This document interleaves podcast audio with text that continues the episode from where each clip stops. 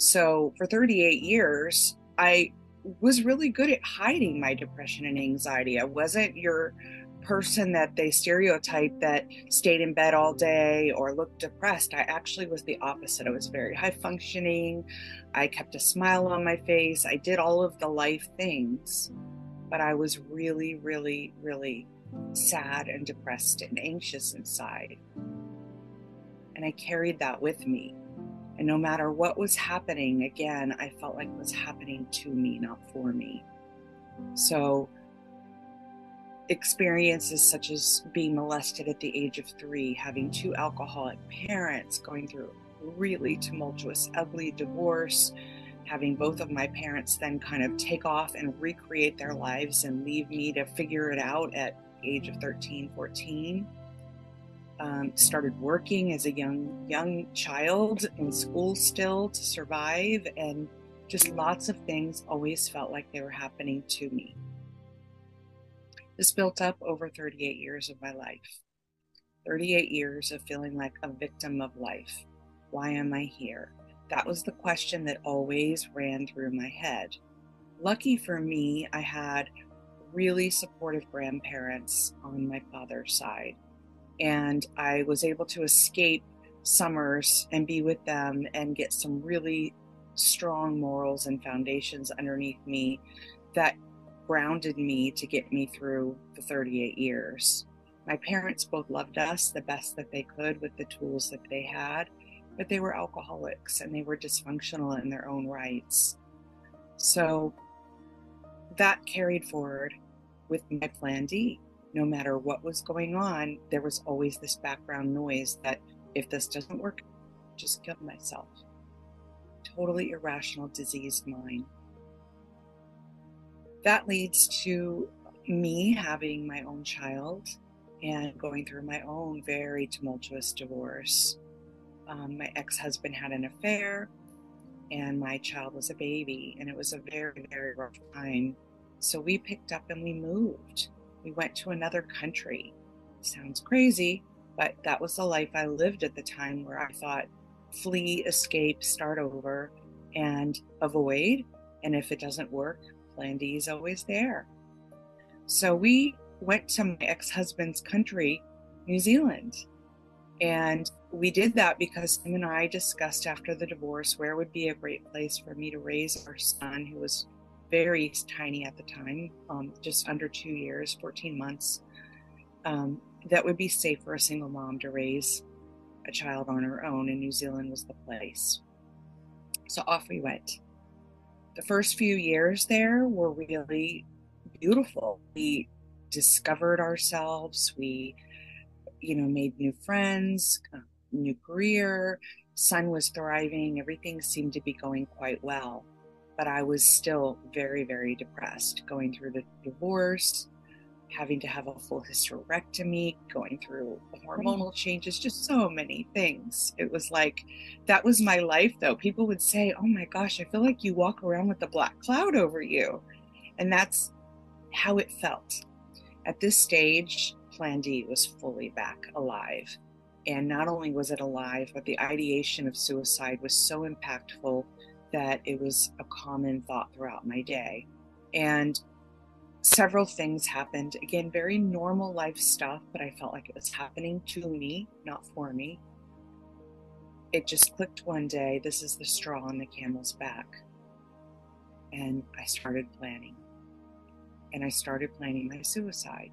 I started collecting medications, like many houses at the time, you know, we had lots of pill bottles in the house from broken arms and legs and this and that. And so I just took all of the bottles and I threw them all together.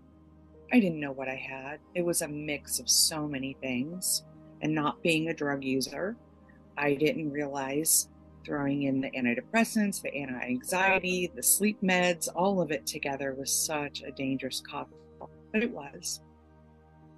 And I built the illusion in my head through being so diseased in the mind that my family would be better off without me.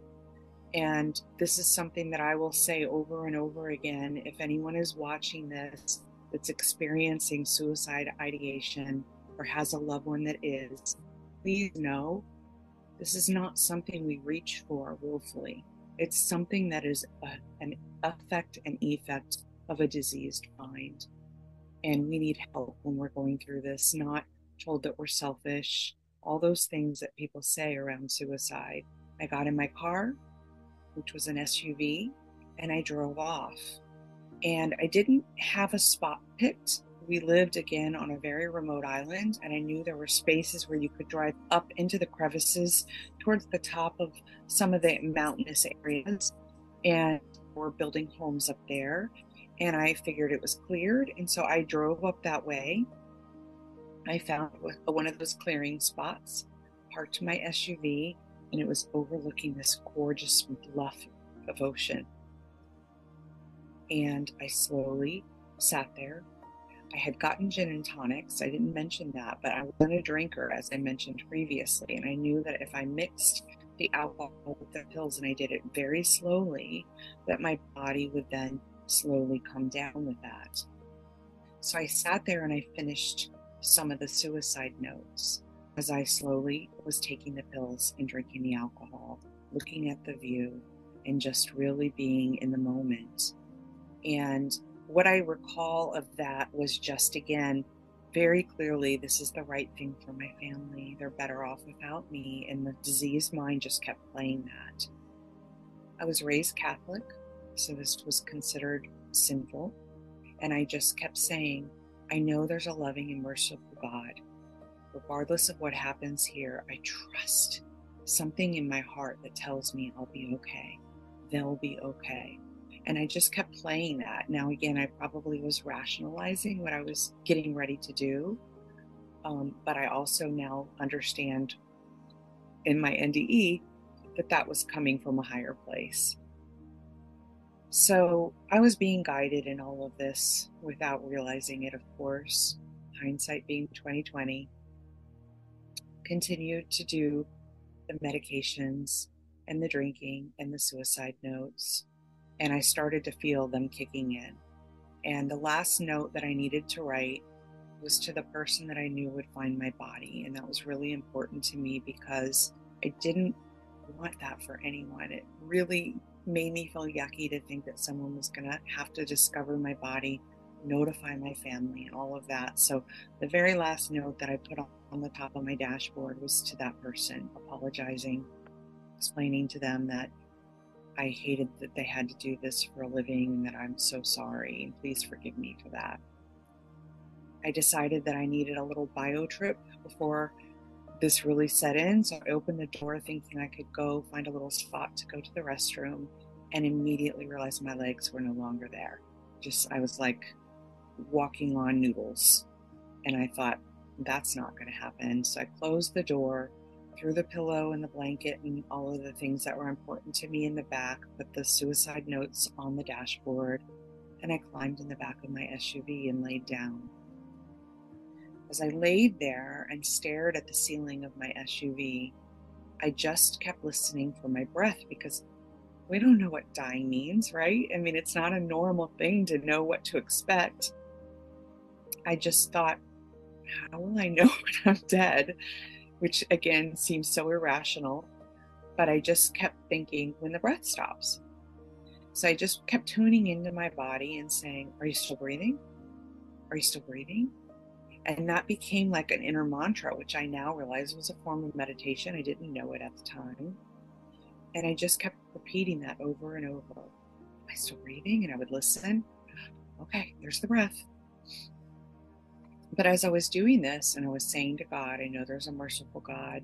Whatever happens here, I know that I will be met with love. Again, not realizing how divinely protected I was in that moment. And I just kept following the breath and I noticed it getting shallower and shallower. I started feeling tingling in my body, which I thought was the medication the alcohol. I started feeling these sensations like I wasn't the body, but I didn't, again, attribute it to understanding what was happening. I just felt like this must be what it feels like to die. But I wasn't having pain and I wasn't experiencing fear. I just was really focused on the breath and these sensations. And then I heard these crackling, popping sounds. But they weren't outside of me, I was them. They were not an inner ear or an inner hearing. You'll hear me talk about this. Like all the sensations we attribute to seeing and hearing are through these things on our body. It wasn't that, it was an internal knowingness that I was the sound. I was the sensation of crackling and popping. And that continued and it got louder and louder, and I was becoming it. I was like my whole body was booming and vibrating. And then I felt this pulling sensation. It was the strongest pull I've ever felt in my life, like something was lifting me. And all of a sudden, whoosh, I was out of my body, above my SUV, looking as though there was no rooftop on my SUV, down on my physical body underneath, which was moving and obviously very uncomfortable, very unstable, appeared to be in pain, but I wasn't having any of those sensations or feelings. And interestingly enough, there was no desire to get back in there. There was no fear for that thing that was in the car. There was no remorse or regret. There was no, oh my gosh, what have I done? There was just a peaceful, calm knowingness that everything was okay and just to trust it. And while this was all going on, I wasn't even recognizing what I had become, which was bodiless. I wasn't curious. There weren't thoughts happening about any of it. It was just a witness to it all. Like these eyes, but no one having them, watching this whole thing from above. And there was another sensation or a pulling, the popping and crackling again began, and just this freedom, like I was expanding, and again, a pull strong, strong pull. I only can attribute it to upwards, but I now know there is no up or down. It was just a complete enraptured going in every direction as energy. And that's what was happening. It felt like I had come out of a tuna can and my energy just wanted to expand into everything. And that everythingness was cracking and popping, and sensations were pulling, and I became all of it up, up, up, if you will. And all of a sudden, there was like this burst into what I call the abyss or darkness. That may sound scary. It was the most loving, most pleasing sensation I've ever experienced. Pure bliss, pure love. I now know that was awareness. I became part of that everythingness. We call it God as soon as we label it, it becomes a separate entity. So I don't like to give labels to things, but in sharing, of course, we have to. So whatever you refer to this as, source energy, love, God, for me, I refer to it as God, but not a being, an energy. And I was part of that again. There was an awareness of this, like I was home. I wasn't afraid. It was normal. It felt so peaceful. And I would have happily just hovered as everything, expanding like the energy was just going in every direction. There was no more popping, there was no more pulling, there was just the only thing I can ascribe it to was what I would think of as floating. But I wasn't an energy separate to float, I was just all of it. All of a sudden, I just knew there was a knowingness, there was something else ahead, if you will.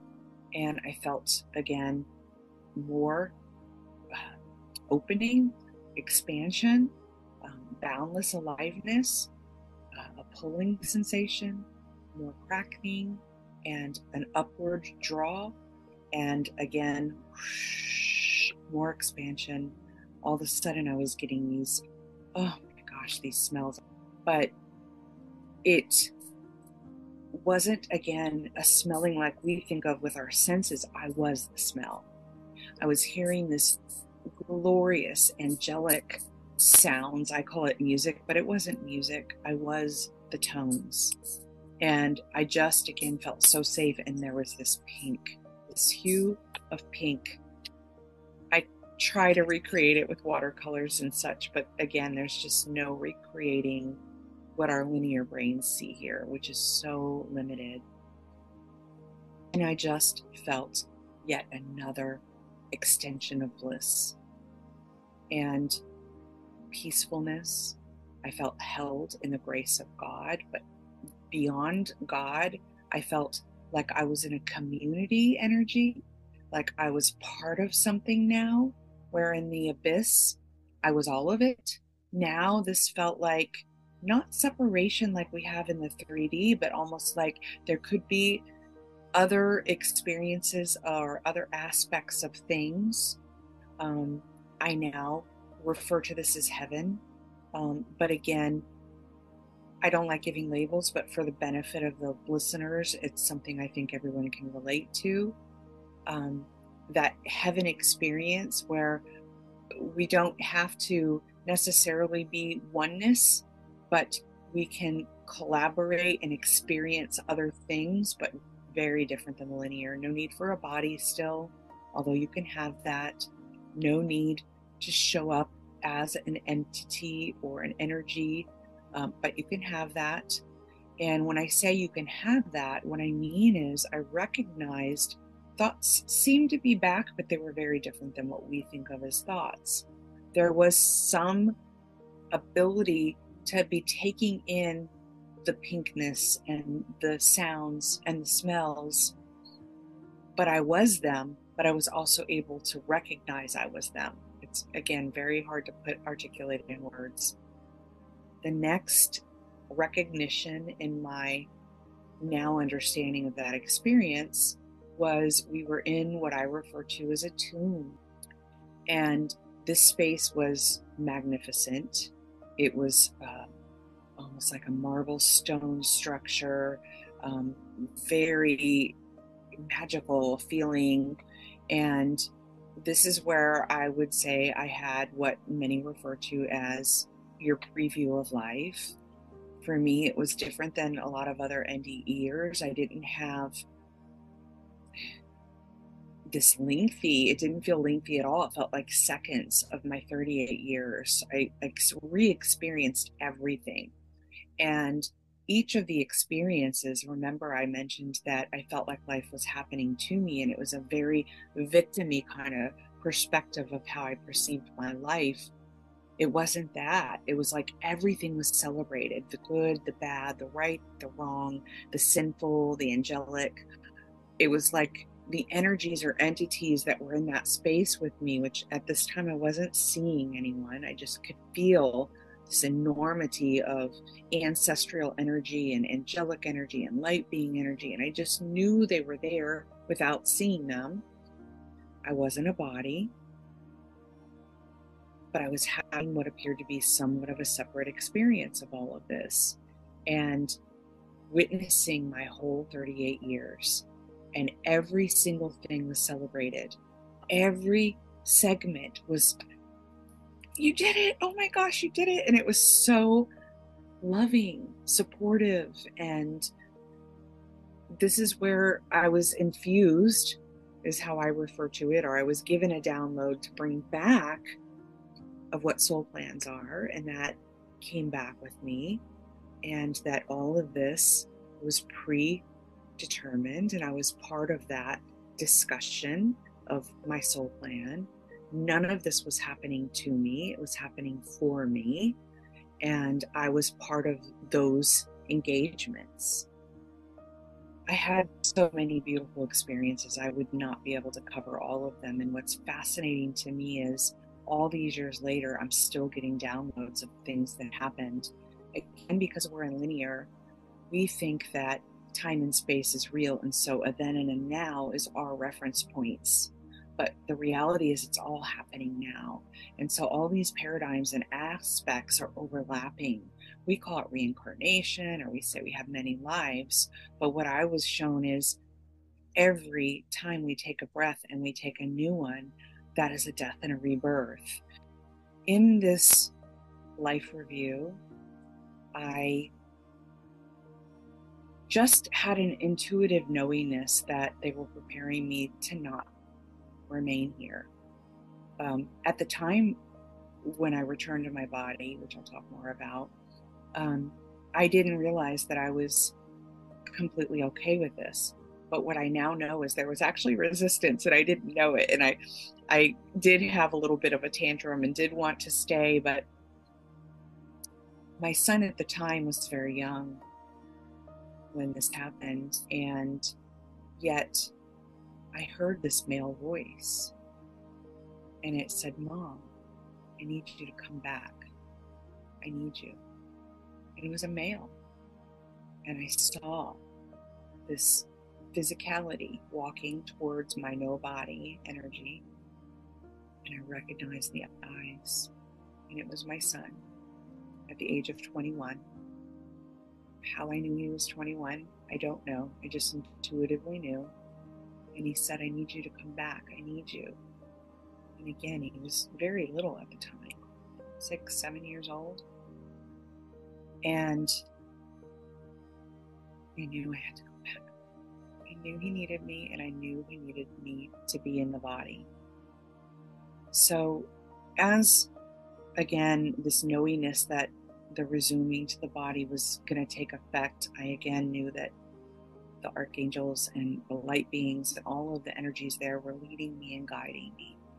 Again, no body, just a floating sensation through this bliss, these smells, these sounds, this love, this presence, this peace. And I was gifted with the most beautiful thing from the angels, which said to me, not in words and tele- tele- telepathy, your only role is to breathe and not resist. The rest is taken care of. Now, I didn't understand how profound that was. And I also didn't understand at the time they were saying, and we always see you. I didn't hear that at the time. That came later.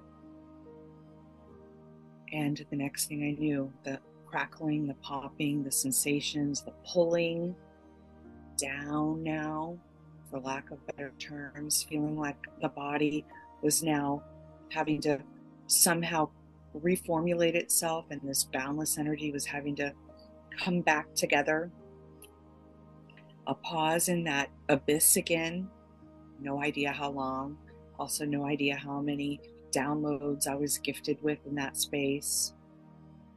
I now know it was 18 minutes apparently by the time they found me. Talk about that in a minute, but about 18 minutes that they had found me and were working on me and getting me loaded into a helicopter we come back with these messages not to be special, not to be unique, not to seem to be some hierarchical change from you, not at all.